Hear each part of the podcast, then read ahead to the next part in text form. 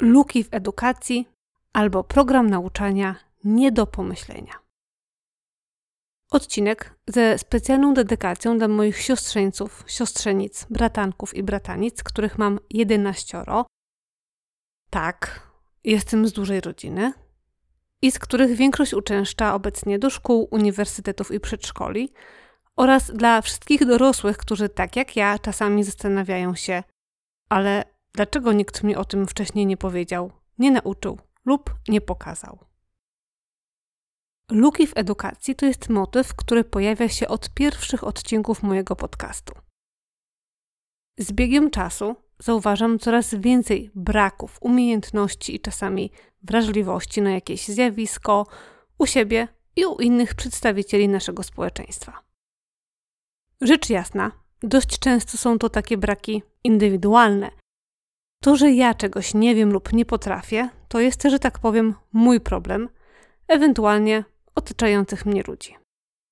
Zdarza się jednak, że te braki mają znamiona braków systemowych, to znaczy widzę, że tego samego nie wie lub nie umie większa część społeczeństwa. I zadaję sobie pytanie, hej, ale dlaczego tego nie wiem? Czemu nikt mi tego właśnie nie powiedział, nie nauczył, nie wyjaśnił albo nie pokazał? Prawdopodobnie dlatego, że moi rodzice, i być może także wasi, sami tego nie wiedzieli lub nie posiadali niezbędnych umiejętności, czy tych, które mieliby nas nauczyć, czy tych, żeby odpowiednio tę wiedzę przekazać. Wiedzy i umiejętności, o których chcę wam dzisiaj powiedzieć, nie było też w żadnym programie nauczania, chociaż pewnie niektóre informacje były nieco przemycane przy okazji innych przedmiotów. Nie zamierzam tutaj krytykować ani naszych rodziców i wychowawców, ani różnych systemów nauczania. Dziwi mnie jednak fakt, że nie dostrzegamy wagi i nie widzimy, jak nasze braki w pewnych aspektach życia wpływają na nas i na funkcjonowanie całych grup.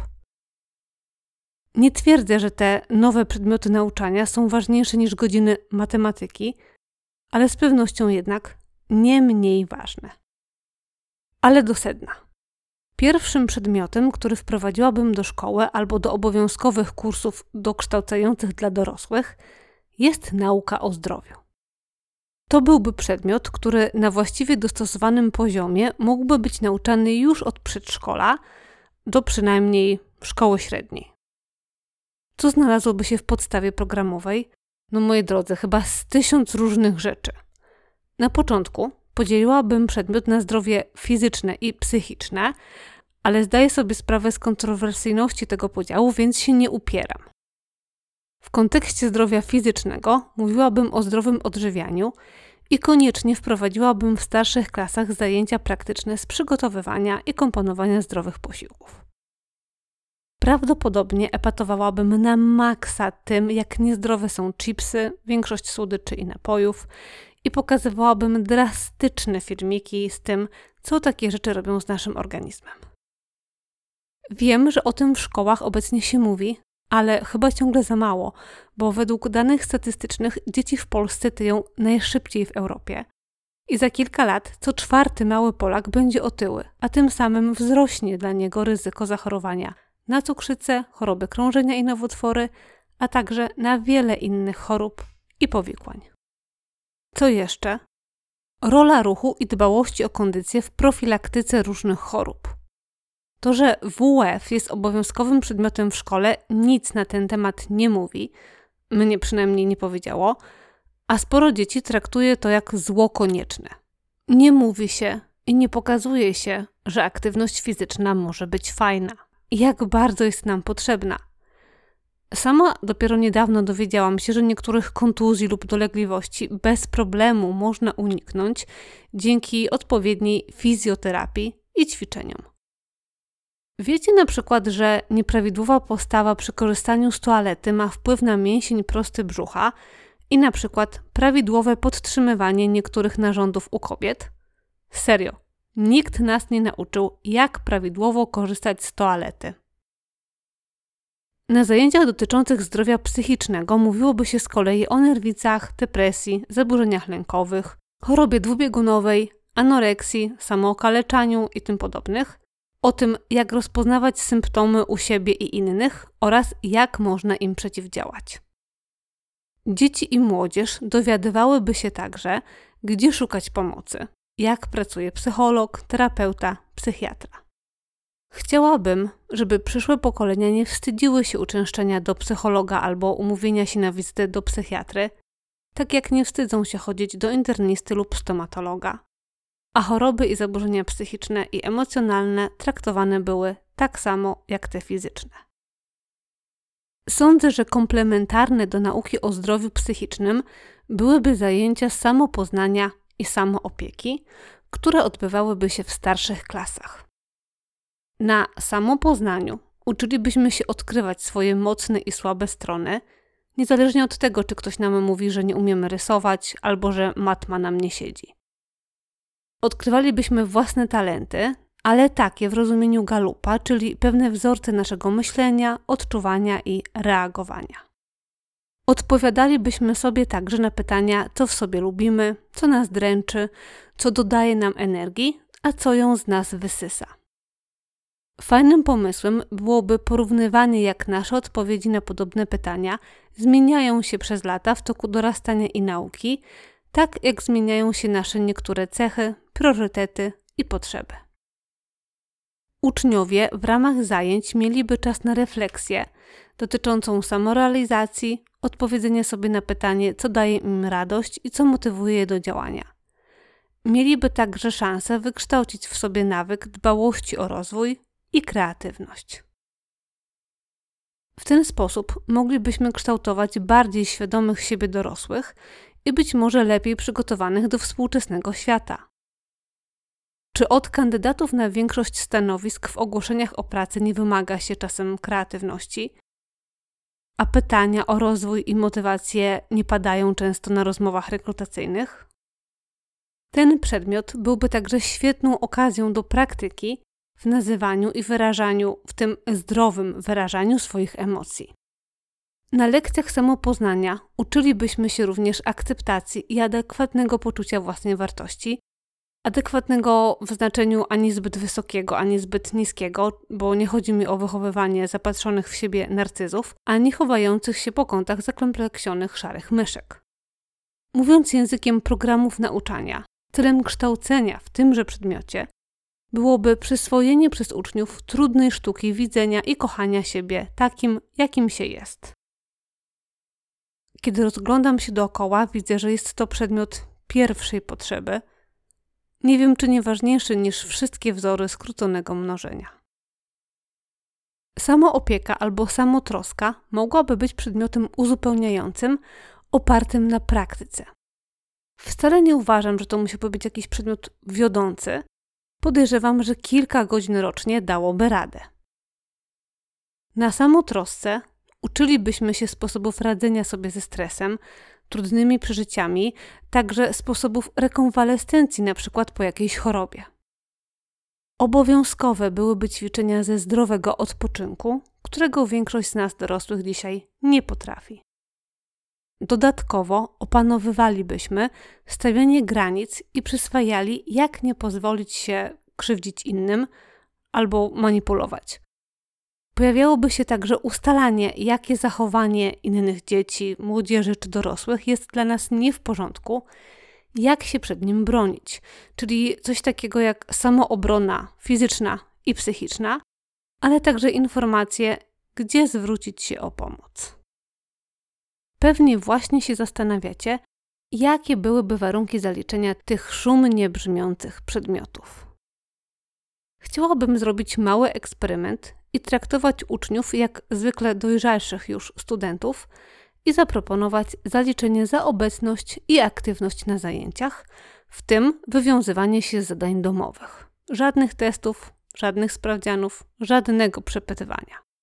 Oczywiście nie mamy żadnej gwarancji, że przekazywane przez nauczycieli i pedagogów treści zostaną przyswojone i że uczniowie będą się przygotowywać w odpowiedni sposób. Ale czy stawiając 2 i 5 mamy taką pewność? Czy ja w ogóle pamiętam wzory skróconego mnożenia, chociaż ze sprawdzianu miałam na bank 5? No jasne, że nie. Ale to, co daje nam edukacja, to nie tylko wiedza, ale przede wszystkim możliwość wyćwiczenia, wyrobienia w sobie pewnych umiejętności. I właściwie o to by mi chodziło. Następnym filarem mojego programu nauczania są zasady funkcjonowania w społeczeństwie. Nie byłoby to uczenie prawidłowego jedzenia nożem i widelcem, ani też wiadomość, że nie wypada pluć na ulicy. Przedmiot ten, najlepiej od najmłodszych klas, zaczynałby się od wprowadzenia i wyjaśnienia pojęć takich jak inność oraz tolerancja. Oczywiście na różnych etapach rozwoju we właściwy sposób. Na przykład dzieci w młodszych klasach dowiadywałyby się, że to, że ktoś jest przy kości, albo rudy, albo że ma krzywy nos, jest w porządku i że fajna jest w ogóle ta nasza różnorodność. Może wtedy nie pojawiałyby się na szkolnych przerwach bolesne przezwiska typu pączek, marchewka, które niekiedy bolą nawet zaawansowanych wiekiem dorosłych. Co najmniej kilka godzin należałoby poświęcić na zagadnienia stereotypów i uprzedzeń, a chłopcy i dziewczynki rozumieliby, dlaczego hasła chłopaki nie płaczą albo robisz to jak dziewczyna są bardzo, bardzo krzywdzące. Uczylibyśmy się na tych lekcjach szacunku do inności, nie oceniania, bo czemuś ocenianie wychodzi nam super łatwo, i wypracowywali w sobie empatię. Poznawalibyśmy także pewne zasady zachowania wobec ludzi innych niż my sami, na przykład wobec niepełnosprawnych, jeżeli my jesteśmy w pełni władz, czy cierpiących na różne schorzenia przewlekłe, na przykład kiedy mogą potrzebować naszej pomocy, jakich zachowań lub słów unikać, żeby ich nie zranić. Na ZFS jednym z omawianych tematów byłby także problem odpowiedzialności społecznej versus wolność osobista, dla mnie szczególnie aktualny w dobie pandemii. Spora część społeczeństwa, mam wrażenie, nie ogarnia, że granicą naszej wolności jest drugi człowiek i że czasami musimy robić coś, co nas ogranicza, na przykład nosić maseczki w imię większego społecznego dobra. I to wcale nie jest taki łatwy do ugryzienia temat, ale jeśli zaczynalibyśmy to rozważać i mówić o tym głośno jeszcze w szkole, to dzisiaj zupełnie inaczej wyglądałby poziom naszej dyskusji społecznej. Kto wie, może nawet taka dyskusja w ogóle by istniała. Dalej, do programu nauczania dodałabym jeszcze wychowanie kulturowe.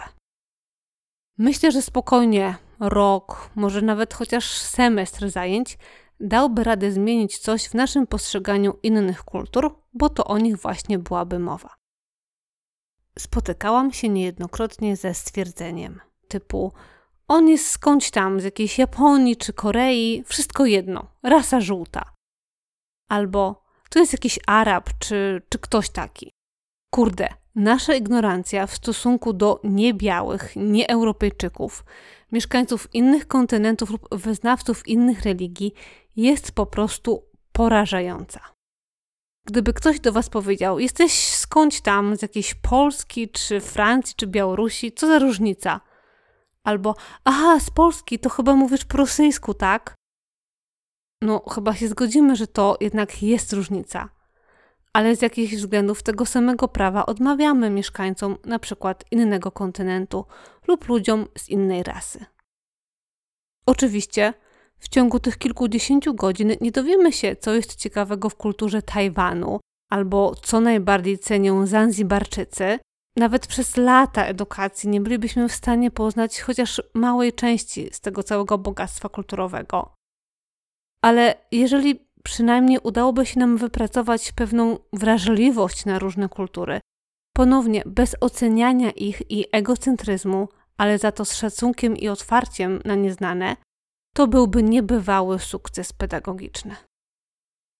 I to w ogóle można moim zdaniem zrobić bardzo małym kosztem, na przykład wykorzystując filmy edukacyjne, powiedzmy o kulturze japońskiej, albo o bogactwie różnorodności religijnej w Azji Środkowej, albo o plemiennych korzeniach niektórych państw w Afryce i tak dalej.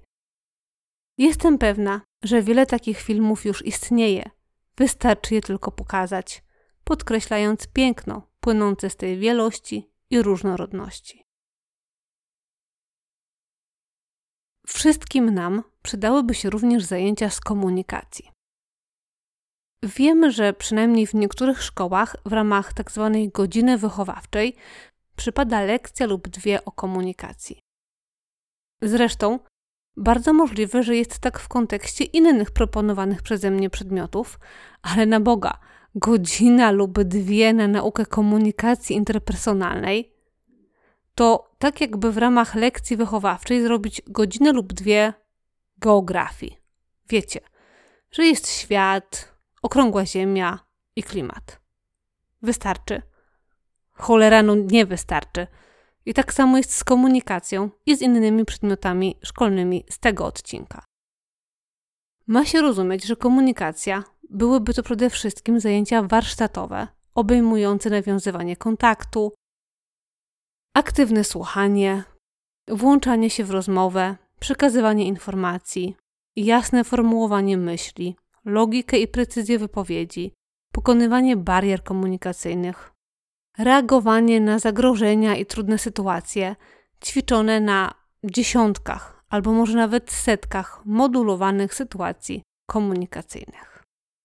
W moim podcastowym programie nauczania znalazłaby się również opieka nad zwierzętami albo nawet szerzej opieka nad środowiskiem. Jeśli chodzi o zwierzęta, szczególnie nasze domowe pieski, kotki, myszki i rybki, to wielu z nas wydaje się, że jeśli karmimy i na przykład w przypadku psa wyprowadzamy na spacer, to wystarczy.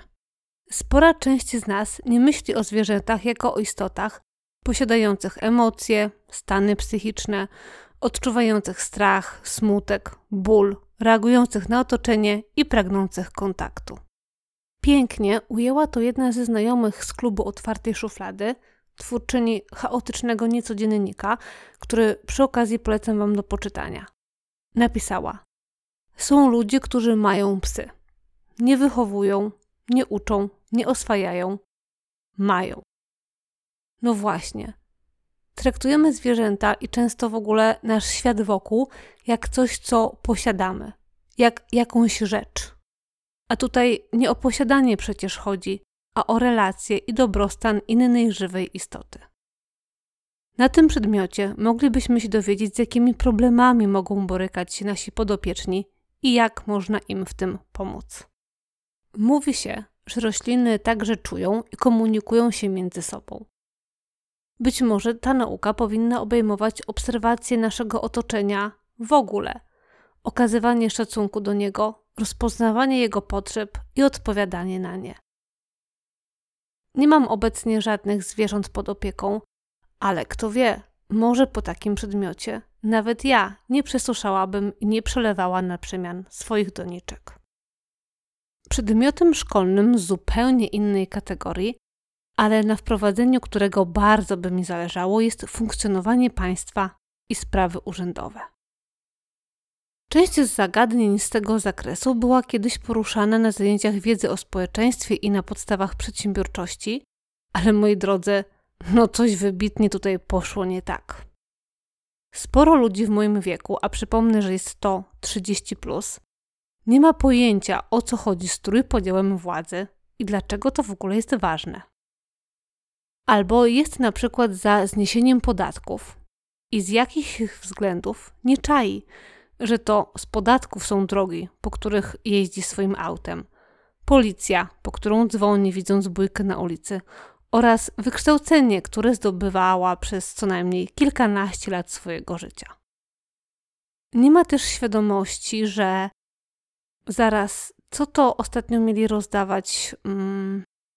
Aha, tak, bony turystyczne to nie są prezenty wyciągnięte z worka Świętego Mikołaja, tylko również coś sponsorowane z naszych podatków. W jaki sposób mamy świadomie decydować o tym, jak państwo wygląda, co może się w nim dziać, a co nie powinno mieć miejsca, jeżeli nie rozumiemy podstaw jego funkcjonowania? Jeśli Wy to wszystko wiecie, to super, ja się bardzo cieszę. Ale niemal codziennie spotykam na swojej drodze kogoś, kto jednak nie wie. Mam zatem wątpliwość, czy wszyscy uczyliśmy się w oparciu o tę samą podstawę programową i czy na pewno uczą się tego dzisiaj nasze dzieci w szkołach. Na tym przedmiocie powinno być co najmniej kilka ćwiczeń z rozumienia przepisów. Język prawa nie jest łatwym konstruktem i nawet minimalne szkolenie z tego zakresu pomogłoby nam nie wplątywać się w umowy, które nie są dla nas korzystne. Na sprawach urzędowych trenowalibyśmy się w sporządzaniu wniosków i podań, dowiadywali się, który urząd lub instytucja odpowiada za dane sprawy, gdzie możemy załatwiać różne problemy i poznawalibyśmy nasze obowiązki jako dorosłych. Rozliczanie PIT-ów, wybieranie przychodni, płacenie podatków i ubezpieczeń, obowiązek meldunkowy oraz ogarniali gąszcz wdzierających się w naszą dorosłość skrótowców takich jak NIP, PIT, ZUS, VAT i tym podobne. Może znalazłoby się także miejsce dla jakichś podstaw księgowości? Kto wie? A skoro przy rozliczeniach, a zatem także przy pieniądzach jesteśmy, to jeszcze jeden przedmiot, który ja bardzo chciałabym mieć w szkole, to zarządzanie. I nie mam tutaj na myśli kształcenia przyszłych kadr kierowniczych, ale podstawy organizacji własnych finansów, czasu oraz samych siebie. To mogłoby się nazywać zarządzanie czasem, pieniędzmi i zasobami własnymi. O, nawet nieźle to brzmi. Macie wrażenie, że czas Wam ucieka, a Wy zwykle jesteście z pracą w lesie. Na zarządzaniu czasem można byłoby przyswoić różne techniki efektywnego planowania zadań i ich realizacji. Wyznaczalibyśmy cele realne do osiągnięcia w danym przedziale czasu i priorytetyzowali, jeśli nie każde zadanie byłoby możliwe do wykonania w danym okresie. Rozpoznawalibyśmy i eliminowali z naszego życia złodziei czasu, a czasem coś delegowali. Nie byłoby tylko miejsca na prokrastynację, którą tak wszyscy bardzo kochamy. Na zarządzaniu finansami dzieci i młodzież poznawaliby tajniki prowadzenia domowego budżetu. Kto wie, może nawet doceniliby starania swoich rodziców w spinaniu tegoż budżetu przez lata. Uczyliby się także oszczędzania, ograniczania kosztów i podstaw inwestycji i na przykład tego, że chwilówki nie są najlepszym pomysłem na dodatkowe pieniądze. Celem takich zajęć byłoby wskazanie drogi do osiągnięcia niezależności finansowej bez popadania w bezsensowne długi. Zarządzanie zasobami własnymi to ja sama sobie wymyśliłam i mega się tym podjarałam, bo pomyślałam, że na przykład jednym z moich zasobów jest kreatywność, a był długi czas, kiedy to w ogóle tego zasobu nie wykorzystywałam. I na pewno są ludzie, którzy są super zaradni życiowo, tacy wiecie, wszechogarniacze, ale nie myślę, że jest ich aż tak wielu. Fajnie byłoby jeszcze w szkole mieć możliwość poznać własne zasoby i ograniczenia. Możemy to robić na przykład na zajęciach z samopoznania. Na przykład to, że mam dużą wiedzę o dinozaurach, albo najlepiej funkcjonuję między 10 a 14. Albo że po kilku rozmowach telefonicznych jestem zmęczona bardziej niż zwykle i mamy mniej energii na inne działania i tak dalej. I nauczyć się, jak tę wiedzę o sobie wykorzystywać. Jeśli potrzebuję dodatkowych pieniędzy, to mogłabym zatrudnić się jako niania 3-latka, bo jest duża szansa, że będziemy oboje godzinami fascynować się dinozaurami. Czas między 10 a 14 będę przeznaczać na najtrudniejsze rzeczy. A wiedząc, że mam do przeprowadzenia kilka telefonów, nie będę planować po nich czegoś, co wymaga dużego nakładu energii. Make sense, prawda? I ostatnią rzeczą na mojej dzisiejszej liście nowej podstawy programowej jest nauka uczenia się. Szkoła obecnie zakłada, że każdy z nas uczy się w ten sam sposób lub że sposób przekazywania i odbioru wiedzy jest jeden. No, tylko że to jest nieprawda. Jest wiele różnych typów uczenia się i przyswajania wiedzy, wystarczy tylko znaleźć ten optymalny dla nas samych. Tymczasem wymaga się, by prace domowe, zeszyty, sposoby rozwiązywania zadań wyglądały u wszystkich jednakowo. Na lekcjach skutecznego uczenia się uczniowie poznawaliby różne techniki przyswajania wiedzy przez słuchanie, widzenie, dotyk, emocje oraz sposoby na zapamiętywanie, na przykład notowanie, rysowanie, kreślenie, odsłuchiwanie, skojarzenia, jakieś mapy mentalne, pracę w ciszy albo z muzyką, samodzielnie, w grupie, za pomocą kolorów, symboli i pewnie jeszcze mnóstwa innych rzeczy, które w ogóle nie przyszły mi do głowy. W szkole nie do pomyślenia wszystkie te poznane metody i techniki można byłoby wykorzystywać też na innych przedmiotach. Naturalnie, rozumiem, że dla opanowania wszystkich zaproponowanych przeze mnie przedmiotów, a oprócz tego matmy, chemii i listy lektur na polski, zajęcia w szkole musiałyby trwać dłużej niż etat pracowniczy. Nie wiem jeszcze, jak to do końca rozwiązać. Jestem jednak pewna, że modyfikując to i tamto, na przykład redukując liczbę godzin poświęconą na cykl rozmnażania paproci albo charakterystykę pantofelka, przynajmniej część z moich pomysłów udałoby się wprowadzić. Wiem też, że nie jestem z tym problemem sama, bo część z Was myśli podobnie, a niektórzy moi słuchacze już są w połowie przygotowywania petycji do odpowiedniego ministerstwa. Zanim jednak dokonamy tej rewolucji edukacyjnej, będę dla Was nagrywać i rozpowszechniać część przydatnych informacji z brakujących przedmiotów i zachęcać Was do regularnych ćwiczeń. A Wy, jakie przedmioty dopisalibyście do tej listy? Dawajcie znać w komentarzach na stronie pod podcastem, pod postem czy w wiadomości na Instagramie. A to był 19. odcinek podcastu Nie do powiedzenia, nie do pomyślenia. Luki w edukacji albo program nauczania nie do pomyślenia.